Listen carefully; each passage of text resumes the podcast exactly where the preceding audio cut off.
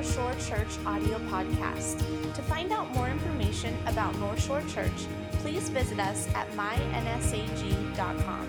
We hope you enjoy today's message. Have your Bible open to Psalms chapter 1, we're going to be there in just a minute.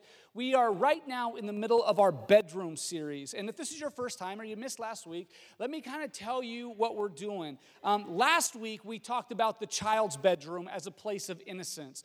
We talked about what our responsibility was as parents and grandparents to fight for, defend, protect, guard their innocence. That we feel like we really, really have a responsibility to stand in front of them because we know that Satan's number one goal is to shatter the innocence in our children's life. And so we need to be there, Holy Spirit driven and directed, to fight for their innocence. Next week, we're going to talk about the intimacy of a marriage bedroom, of the married bedroom. Um, we're going to talk about sex as it pertains to the married, the married couple. And I, even right now, I'm stumbling over my words because I know it's going to be wonderfully uncomfortable next week. And so make sure you're back to watch me sweat a little bit. But it's good because God is good and He has a design for the marriage bedroom. But today we're going to look at the bedroom as a place of integrity. Everybody say integrity. It, that integrity that is formed as a single person, that integrity that is formed through middle school and high school, that integrity that is most aggressively challenged in college and as a young adult, that integrity that is formed behind closed doors, behind the closed doors of the bedroom, will be the integrity that follows you the rest of your life. I think it's funny when you consider the bedroom because something happens um, from the little kid to the junior high kid or the high school kid. Because when, when you're little and you have your own bedroom, you just like what's in there because your mom decided you were going to like it. You know what I'm talking about? Like, you don't necessarily like dinosaurs as a two year old, but your mom says, hey, we're going to decorate your room in dinosaurs. So you're going to be about dinosaurs. Let's buy them pajamas with dinosaurs on them. And so, for whatever reason, well, the reason because mom, I guess, decided, you like dinosaurs. Or maybe it's pink, and your mom says, oh, she's a girl, we're going to have pink. And so you have pink everything and princesses everywhere. And, and those aren't really your choices or reflecting you or your identity. They're reflecting somebody else's choices over you. And so, because your mom is, you know, making the decisions, you have a pink pink dinosaur, uh, pink, not a pink dinosaur. Yeah, that's, that's very progressive today, right? This is, fits right in with our social standards. But, uh, um, but you either have a dinosaur room or, or, a pink room because somebody else makes those decisions for you. But as you get older, your room becomes a reflection of you what you like, what you enjoy, what you participate in. The ribbons that are hanging on your wall will, will represent your achievements, or the trophies, or the posters will represent your interests. Or, or as you get older, the type of de- decoration will, will be a reflection of you and what you like, and what you enjoy, the music that's on in your room. It's a reflection of you. It represents the stage of life you're in. Whether the bed is made or messy is a good indicator of where you are in life. It's just a reflection of you you personally. It's your space. It's a place to relax, it's a place to rest, it's a place to refresh, it's a place to uh, pick and pop and stink, even, because whatever happens, that's your bedroom, it's your space. You can kind of do what you want in there. But the bedroom also has a connotation with it that can represent what happens behind closed doors, right? There's, there's a, an aspect of intimacy that comes along with the bedroom. That's why many of you who are raising teenagers, you have a no bedroom policy. When um, boyfriends or girlfriends or even just friends of the opposite sex come over and they say, hey, we're going to study, we're going to go up to my room, you can say, you can study in the dining room where I can keep an eye on you the whole time. Because in the bedroom, you have this, this idea of something is going on behind closed doors when nobody else is looking. They're in private. And when we talk about integrity, we talk about the fact that your private life will match your public persona. Again, talking about integrity, we got to make sure that we don't confuse the two. Integrity is who you really are. Your reputation is who you want to project yourself to be to others. It's not necessarily who you are, it's hiding who you really are to maintain your reputation. Your integrity is inside, internally, who you really are. Integrity is when what you do matches up with what you say you believe, who you really are. Proverbs chapter 11, verse 3 says this The integrity of the upright guides them, but the crookedness of the treacherous destroys them. The integrity of the upright guides them, but the crookedness of the treacherous destroys them. This is a great verse. I, I, love this verse. If you're a highlighter or a circler, mark this in your scripture. This is a great verse. But I would submit that this verse is often forgettable. This is one of those verses that as you're reading your Project 365 or scripture, you will probably just read this and keep on going. It doesn't make an impact because most of us will look at this verse and think, I'm not treacherous. I'm not a crooked person, and so I must be a person of integrity. As we watch this spectrum, we try to identify where we are. We think, you know what, that's a long way down there. I'm not a treacherous person. Um, we think I'm not a perfect person. I'm not great. I mess up. You know, I'm not Jesus. I, I, I don't make all good decisions, but I'm not all the way down there at the end of that path as a treacherous person either. So, because I'm not treacherous, I must be a person of integrity. But the truth is, a crooked life always begins with a little compromise. A crooked life always begins with a little compromise. There's a, there's a, a, picture illustration that we often use, I've used it before, to illustrate what I believe compromise does or how it works in our life. When we were growing up, we attended a church in Bridgeport uh, grandpa was the pastor. My dad was the youth pastor there. And so, um, me and RJ and some of the other kids, we just run around the church the whole time. And there was this area in the church, it had about seven stairs up, and then it kind of had this landing up here. And this was the closest thing we had to a playground in that church, was these stairs. And so we were constantly playing on these stairs. And the goal was always to jump from the top to the bottom. So we were constantly jumping off these stairs. But every time we would go to the church, whether it was a Wednesday Sunday, Tuesday, whatever it was, we didn't have the courage to jump from the top right away. As you step at the top, it was high enough that as you look down, you think, this is crazy. Nobody would be dumb enough to jump from the top. But we realized that we could work our way up. And so we, we formed this plan that if you go to the very bottom step, and you always had to start at the bottom, I don't know why, but we always did. You just always had to start at the bottom. If you start at the bottom and you jump off the bottom, that was easy. It wasn't scary. Then you go up to the second step and you jump off the second step. That was easy. It wasn't scary. And then you work your way all the way up to the very top. And by the time you get to the top landing area, it was a little bit uncomfortable, but it wasn't scary or intimidating. And so you work your way all the way to the top, you jump off. Eventually, you could take a running jump off the top, and we would do this every time until somebody would twist an ankle, slam into the back wall, or get hurt somehow. Because because that was the goal. We wanted to jump, but we couldn't just jump from the top. We had to work our way up there from the very bottom. This is exactly how compromise works in our lives. It starts with something so small that it's no big deal. See, even we would always start at the bottom step. We didn't have to start at the bottom step. It was kind of stupid to start at the bottom step because everybody can take one step off the bottom step. Um, we could have easily started on step three or four because we were still kind of comfortable doing that. But we always, always, always started at the bottom. It was stupid to start there, but that's just what we did. That was that first step. And I want you to hear this. I think compromise works this way because compromise always starts stupid small. Compromise always starts stupid small, something so small that you wouldn't even think that it's a big deal, that it's compromised anyway. So small that it doesn't look any different than anything that a thousand other people are doing on a daily basis. But you, in your heart, because you have the voice of the Holy Spirit that's leading, guiding you, know that it's compromised. And though it's little, and though nobody will notice it, nobody will say anything about it, you in your heart know that you have taken the first step of compromise. Maybe it's a small lie. Maybe it's an inappropriate joke. Maybe it's an, uh, just an errant thought. Maybe it's a jealous comment. Maybe it's a goodnight kiss. Maybe it's a questionable text. And I know what you're thinking. You're like, oh, come on, everything is a sin to you, Pastor Chris. I know how this goes.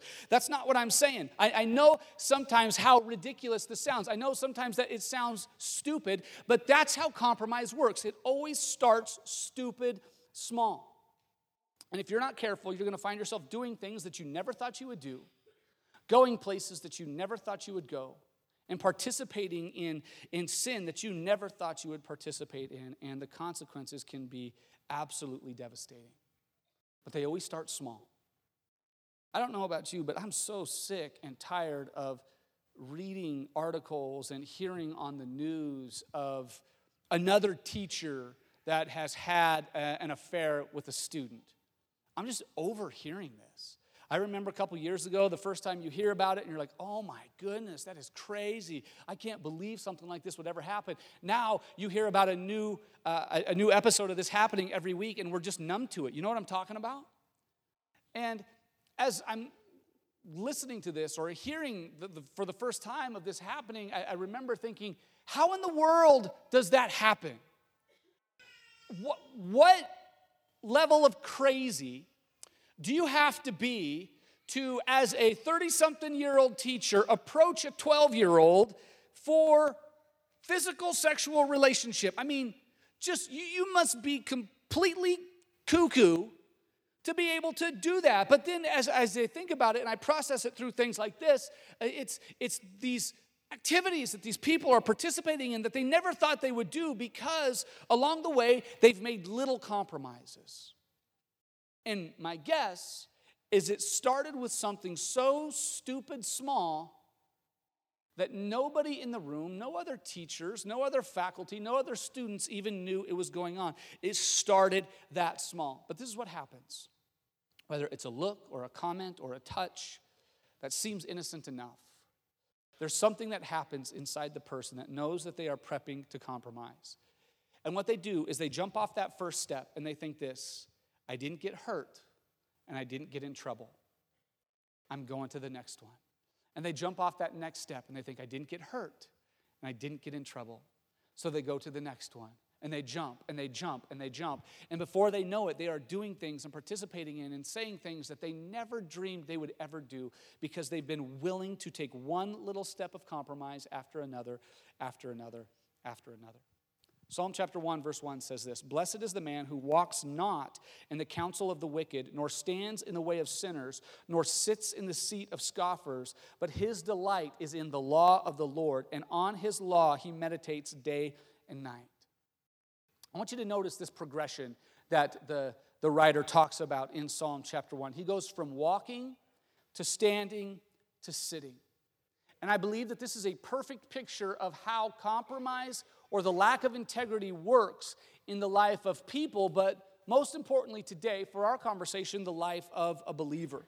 Compromise shuts us down until we're numb to the leading of the Holy Spirit in our lives. It moves us from walking to standing to sitting until we are just completely done with our effort to maintain integrity. So, what I want to do for the remainder of our time here this morning is consider these three steps. Let's look at the first one walk in the counsel of the wicked. Walking in the counsel of the wicked. So, the question would be who are you listening to?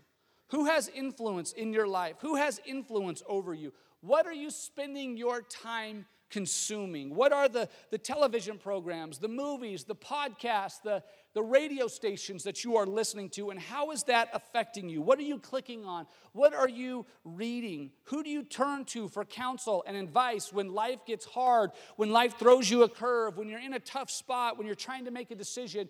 Who do you go to? Where do you turn for that counsel? Scripture tells us that Solomon um, who was the third king in Israel's history, David's son. If you remember, David was the shepherd boy who killed Goliath. Um, many elevate David as the greatest king in Israel's history. Solomon was David's son, and he became king after David. And um, uh, scripture identifies him as the wisest person to ever walk the face of the earth, other than Jesus. But Solomon was wise, he was smart, he, he had his act together.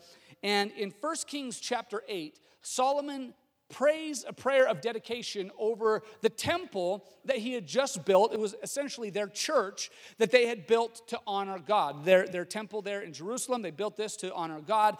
And most commentaries tell us that by today's standards, the value of that temple, the, the cost of that temple to build was right around $10 billion. Okay? B, $10 billion. So this was an impressive structure, gold everywhere, and it was just magnificent. And so Solomon prays over this temple. He dedicates the building to the Lord and the people to the Lord, and it was a real highlight moment for him. In 1 Kings chapter 9, God speaks to Solomon and he gives him this promise. He says, Solomon, if you keep my commands and you live with integrity, if you worship only me, set me apart as your one and only, then I will establish your throne in this kingdom forever. But if you don't, I'm going to tear Israel from this land. So if you honor me, if you maintain integrity, I'm going to establish your throne. But if you don't, I'm going to remove Israel from this land. Basically, God is telling Solomon, whatever you do, don't compromise. Do not compromise. But Solomon takes a step. Solomon jumps off the bottom rung. Because what he did is he begins to invite people from foreign nations, foreign diplomats, and kings and queens into Israel, and he's basically showing off. He's showing them around. He's, he's walking them through the foyer of the temple and saying, Oh, look at this, and let me show you this, and, and just talking to them about how impressive everything is, and, and kind of showing off all of his stuff. And, and it doesn't really look like that big of a deal. It doesn't look like sin. Even people who are watching it would, would understand the necessity of this as a king to have political allies and to build relationships. You know, you don't want to be fighting with everybody. And so it, it seems smart, but in this, it's compromise, and it, but it's so stupid small, we wouldn't even notice it. And not only does he invite them in and starts talking to them, but they're sitting at the table together, they're eating, and they're giving advice, and they begin to get advice and counsel from these people that God had told him specifically to separate himself from. And what happens is Solomon begins to listen to the wrong people. As it relates to our message over these last couple of weeks in the context and, and what we're talking about in this bedroom, there's, there's a lot of the connotation that, you know, we are addressing the, the sexual aspect of our lives and, and what happens in that and or romance and relationships. And I think that so many of our relationships are a mess today because we've been listening to the wrong people.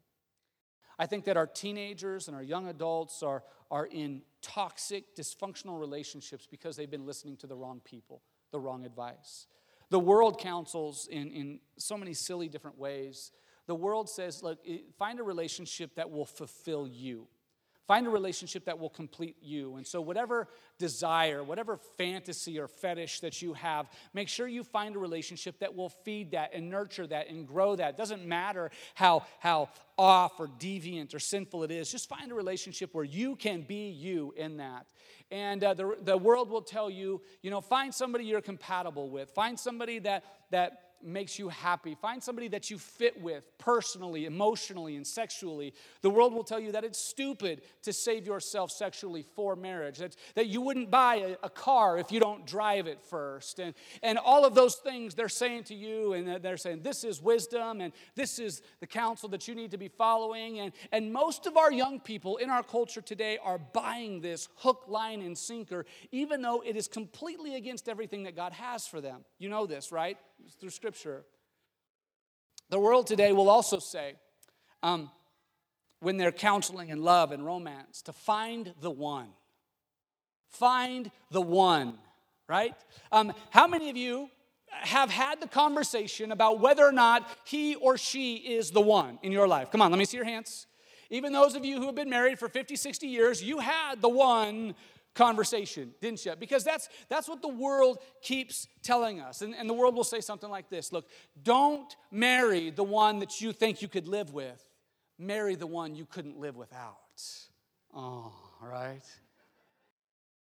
And our romantic heart just flutters. Oh, that's right, the one I can't live without. And we think, oh, I want a notebook relationship and all this weird, like goo goo gaga butterfly, blech, right? But that's what the world is going to say.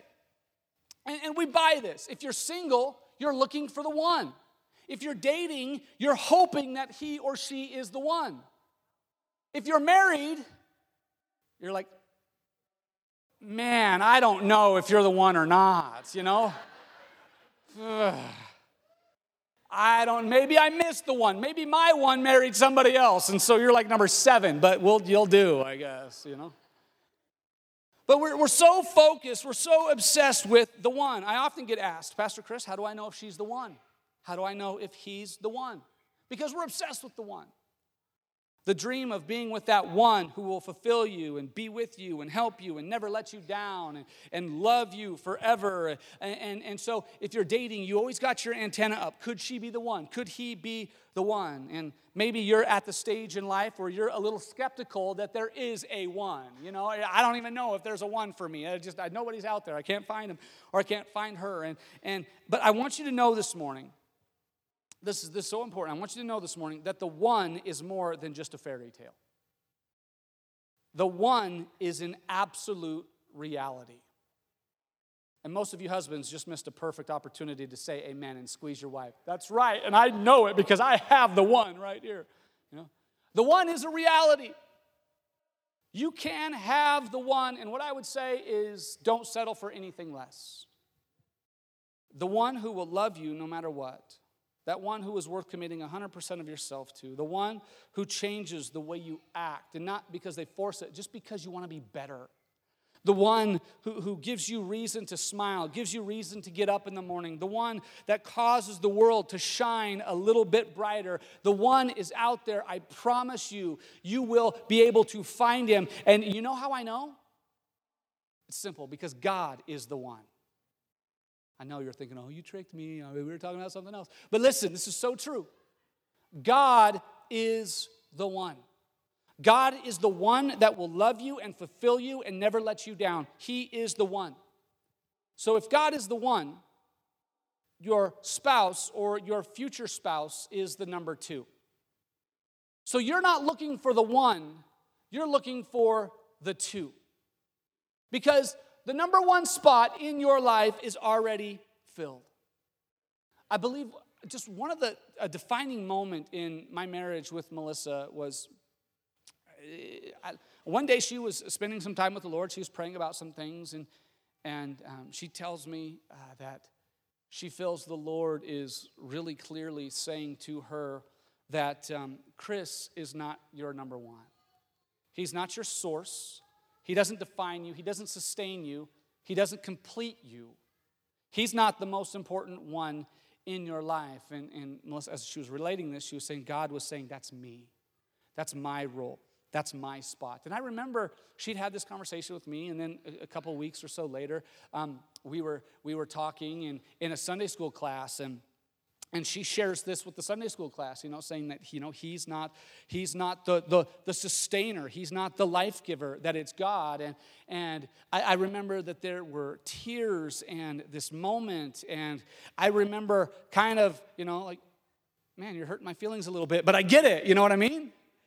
And and so it was in that moment that as we talk and as we communicate i mean melissa just with with real clarity was able to to um, speak biblical truth over our relationship and and it created so much life in there. But but there's this moment where you realize like we are not going to have the you complete me relationship because the reality is the you complete me relationship is anti-biblical.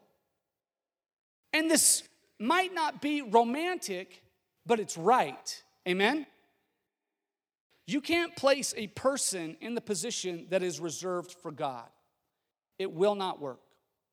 The counsel of the world says, Find the one. God says, I am the one. The first step of compromise is trying to place a romantic relationship in that place that God has designed for a redemptive one. In this area, you will always compromise if you put a man or a woman in God's place as number one in your life. And what that small compromise does, what that one compromise does, is it will lead to one more and one more and one more. When you put a man in a place that God belongs, then you're going to begin to compromise. You're going to begin to make choices. And because you think he's the one, you think, well, I better send him this text message of me half dressed because he's the one, and I have to work really, really hard to keep the one. What if I miss out on the one? And then you, you, you, have to, you have to start sleeping with him because, man, if, if he's the one, I don't want to lose the one. And so I'll sleep with him now to keep the one. Listen, you're not looking for the one, you're looking for the number two, but God will never give you a number two that asks you to sin to keep him. It just won't happen. That's not God's plan for your life. So refuse to compromise. Integrity says, I will discover the plan that the one, God, has for my life and walk in it. I will understand that God is not anti relationship or anti sex, that He created it, and He created uh, an avenue for us to have a great, godly, fulfilling sex in the confines of marriage. Those are the parameters that God has established for His people to engage in sex within. It's in the confines of marriage. And I don't say this to make anybody feel bad or guilty. Look, I'm not judging anyone. I'm just saying this happens or this begins to happen. You begin to discover, when you begin to discover what God's plan, what the one, what His plan is for your life and that He's the one and not your bay or your boo or whatever weird term that we're using these days. Walk not in the counsel of the wicked. Number two, number two, we're talking about standing in the path of sinners. He went from walking, which is moving, to now standing still on the path or in the path of sinners. I know it makes me cry too, man, just thinking about this stuff. I just can't handle it. All over it. So we compromise, and when we compromise, we slowly shut down. It slowly shuts us down. We go from jumping off the bottom step where nobody notices to, to making our way up the staircase. Now we aren't just listening to their advice, but we're going where they go. We're on the same path as them. That means that we think how sinners think. We justify actions how sinners justify actions. We get offended at Scripture the way sinners get offended at Scripture. We get offended at the pastor for saying things like I've already said this morning because we don't want him to be judging us. And, and like I said, I'm not judging you, but, but I, I'm not convinced that you're not a sinner either. Amen? I know you're a sinner. I'm a sinner. Romans chapter 3, verse 23 says, All have sinned and fallen short of the glory of God. I don't have to judge you. Scripture already tells me you're a sinner. Like, it, and, and we know that we all kind of struggle with different things and we're all in process. And we talked about um, God who started a good work in us is faithful to complete it if we allow Him. And so there are areas of our life, your life, my life, that God is cleaning and refining and fixing and becoming more like Him. So it's not a judging thing. It's a, hey, look, we're all in process of becoming more like Christ. Amen? But there are certain areas that the enemy keys in on and says, if I can get a culture to look at this one thing that is sin and say it's not, then he is winning. And we got to make sure that that doesn't happen. Amen? So I'm not judging, but we have to pay attention to this. We have to be aware of what compromise does and what happens when we stand in the path of sinners. There may be some of you, you're here today and you're kind of at the point where you're like, man, I've been hanging around some of this stuff. I've been sort of watching some of this stuff from a distance, but, but as, as, as hard as I can, I've been fighting the pull to participate. And maybe you're here today and, and, and you feel like you're living in this world where you got the little devil character over here and the little angel character over here, and, and he's saying this, and then he's saying this, and you're like, man, I know that I should do this, but this sounds like it could be a lot more fun, so I don't know. And, and you're really kind of struggling in between what decision to make. I would say this if you stand on the path, you will soon participate. If you stand on the path, you will soon participate. Let's consider Solomon one more time. He went from walking in the counsel of the wicked to standing in their path. And before long, he wasn't just talking to them, he wasn't just giving and receiving advice, he was participating in business deals. He, he was engaging in um, political negotiations with people who have been identified as enemies of God. He started trading horses and chariots with people that he wasn't supposed to. I want you to see something very interesting in Deuteronomy chapter 17.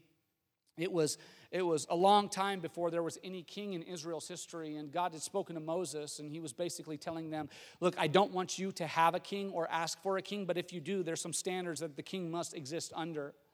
And, and God, in his, in his just om, uh, you know, omniscience, he knows the direction that people are going the way they're going to act. And, and so, again, God doesn't want them to ask for a king, but knows that they're going to. And this is the warning he gives them in verse 17, verse 14 of Deuteronomy.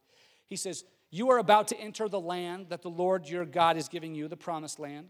When you take it over and settle there, you may think, though I don't want you to, and though you shouldn't, and though, uh, and though God has established himself as a very, very adequate king over their nation, he says, You may think we should select a king to rule over us like the other nations around us. Verse 17. He says, The king must not build up a large stable of horses for himself or send his people to Egypt to buy horses, for the Lord has told you, You must never return to Egypt. The king must not take many wives for himself because they will turn his heart away from the Lord. And he must not accumulate large amounts of wealth in silver and gold for himself. Verse 18 When he sits on the throne as king, he must copy for himself this body of instruction on a scroll in the presence of the, Levit- the Levitical priests. So basically, he, he is saying when he becomes king, he sits down on the throne and he writes with his hand the first five chapters of the Bible. He must do this. He must always keep that copy that he just hand wrote with him and read it daily as long as he lives. So he needs to write the first five books of the Bible and he needs to read it, study it, memorize it daily. That he that that way he will learn to fear the Lord his God by obeying all the terms and instructions and decrees. Verse 20. This regular reading will prevent him from becoming proud and acting as if he is above his fellow citizens. It will also prevent him from turning away from these commands in the smallest way. Did you catch that? It will prevent him from turning away from these commands in the stupid, small ways.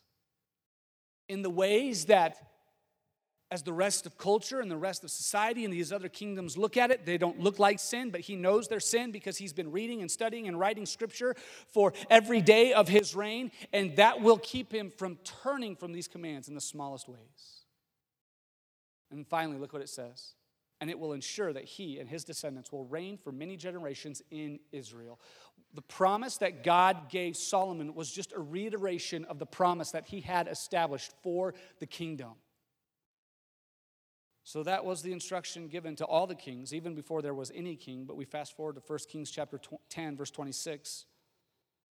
Solomon has he's already built up a huge force of chariots and horses. Look at what verse 27 says. The king made silver as plentiful in Jerusalem as stone, and valuable cedar timber was as common as the sycamore trees that grow in the foothills of Judah. Solomon horse, Solomon's horses were imported from Egypt.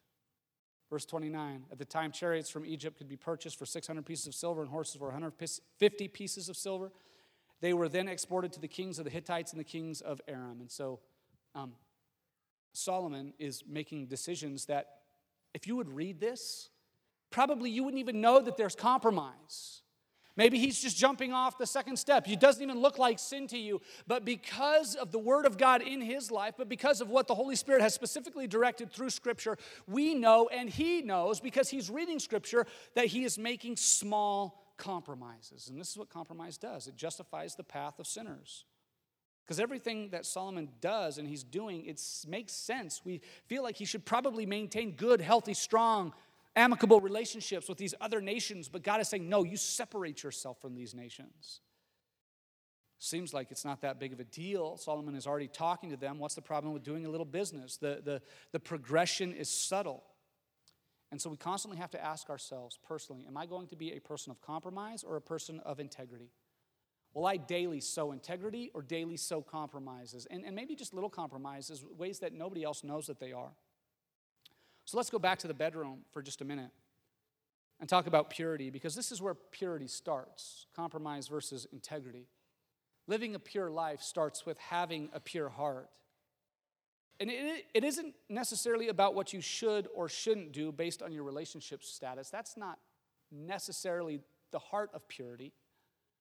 Like, what can I do? What can I get away with based on the level of relationship that I have? Like, we're exclusive, so we can do things. We're living together, so we can do things. Or, or we're married, so this. Look, look it's, it's not necessarily, a pure heart is not necessarily just a list of what you should or shouldn't do. Purity is, is a fight for your heart. Amen? It's a fight for your heart. And the fight in purity is really hard. The, the, the purity is a fight before you're married. When you're dating and you're wanting to maintain a biblical standard of relationship as it regards to your physical intimacy, fighting for purity is really, really hard. Amen? And this is the problem. those of us who are married pretend that it wasn't hard for us. It was. Amen? Those of you who try to maintain biblical physical boundaries when you were dating or engaged know that that fight was really, really hard. And we have to stop pretending that it was easy and stop judging people who think it's really, really hard today because it was really, really hard for us. I don't care if you're just married or you were married 50 years ago, it was really hard. Yes? We have to be able to admit that. But the fight for purity doesn't just stop or doesn't stop after you say, I do. Amen? The fight for purity is really, really hard today, even if you're married. And it's a fight for the heart. It's a, the, the, access that we have to pornography and to all sorts of other, other avenues to explore sinful sexual means. It's, it's just, it's really hard to stay pure. And so that fight doesn't end after you say, I do. So guard your heart. Proverbs chapter 4, 23 says, Above all else, guard your heart. Everything you do flows from it. We don't need a change of behavior, we need a change of heart. So guard your heart. I would say pay attention to the gateways in your life. I believe that every compromise that you fall into has a gateway that you have to pass through first. It has a marker that in your spirit, if you're paying attention, you know that if I pass through this gateway, if I cross this marker, I am going to compromise. This is where I can stop. If I take one more step, I know what I'm going to do. And I know you're not going to publicize what that is. I know you're going to guard that gateway very, very closely because you don't want everybody to know that you're doing something very small, but it's going to lead to some sin. And so you're going to guard it. But, but you know that that gateway is there. We have to pay attention. We have to be aware of those and identify those gateways. Where are the places? When are the times that lead you to compromise? What are the steps that are going to cost you your integrity? Maybe it's a place. Maybe it's the car, the basement, the bedroom, or the bar. Maybe it's a certain time, the weekend, after midnight, a, a situation. Maybe it's after you have gotten into a, a, real, like, aggressive fight at work or with your spouse or with your uh, boyfriend or girlfriend. Maybe it's a season of stress. Maybe it's an app that you click on or a website that, that it may not be sin, but man, it's the gateway that leads you to other places. We often set ourselves up for failure because we pass through those gateways and we think, you know what, I'm strong enough to find an exit after mm. going through. But the reality is, when you pass through those gateways, you've already made a decision to compromise. If you stay on the path, you will participate. Number three, sitting in the seat of scoffers. Walking, standing, now sitting. The compromise is now complete. The heart of the believer is shutting down. Integrity has been all but abandoned. Consider Solomon one more time. Consider his final step. What started out as just conversation, something stupid small, has spiraled out of control. And it's taking him further than he ever wanted to go, and it's cost him more than he ever wanted to pay. In 1 Kings chapter 11, if you have your Bibles open, as you're looking over the, the chapter title, the marker of what that particular chapter is about, it'll say one of two things. It'll either say Solomon, Solomon's many wives, or Solomon takes many wives, or Solomon turns from the Lord. And what started out as so pure and holy and divine, because of one compromise after another, after another, after another, just three chapters later, it's abandoning God altogether.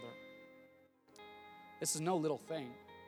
At this point in chapter 11, Solomon has taken a running leap into sin.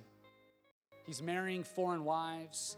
He's, he's got lots of wives, lots of concubines. He's being influenced by them. And, and maybe what started out as political has changed into something that is fully affecting him.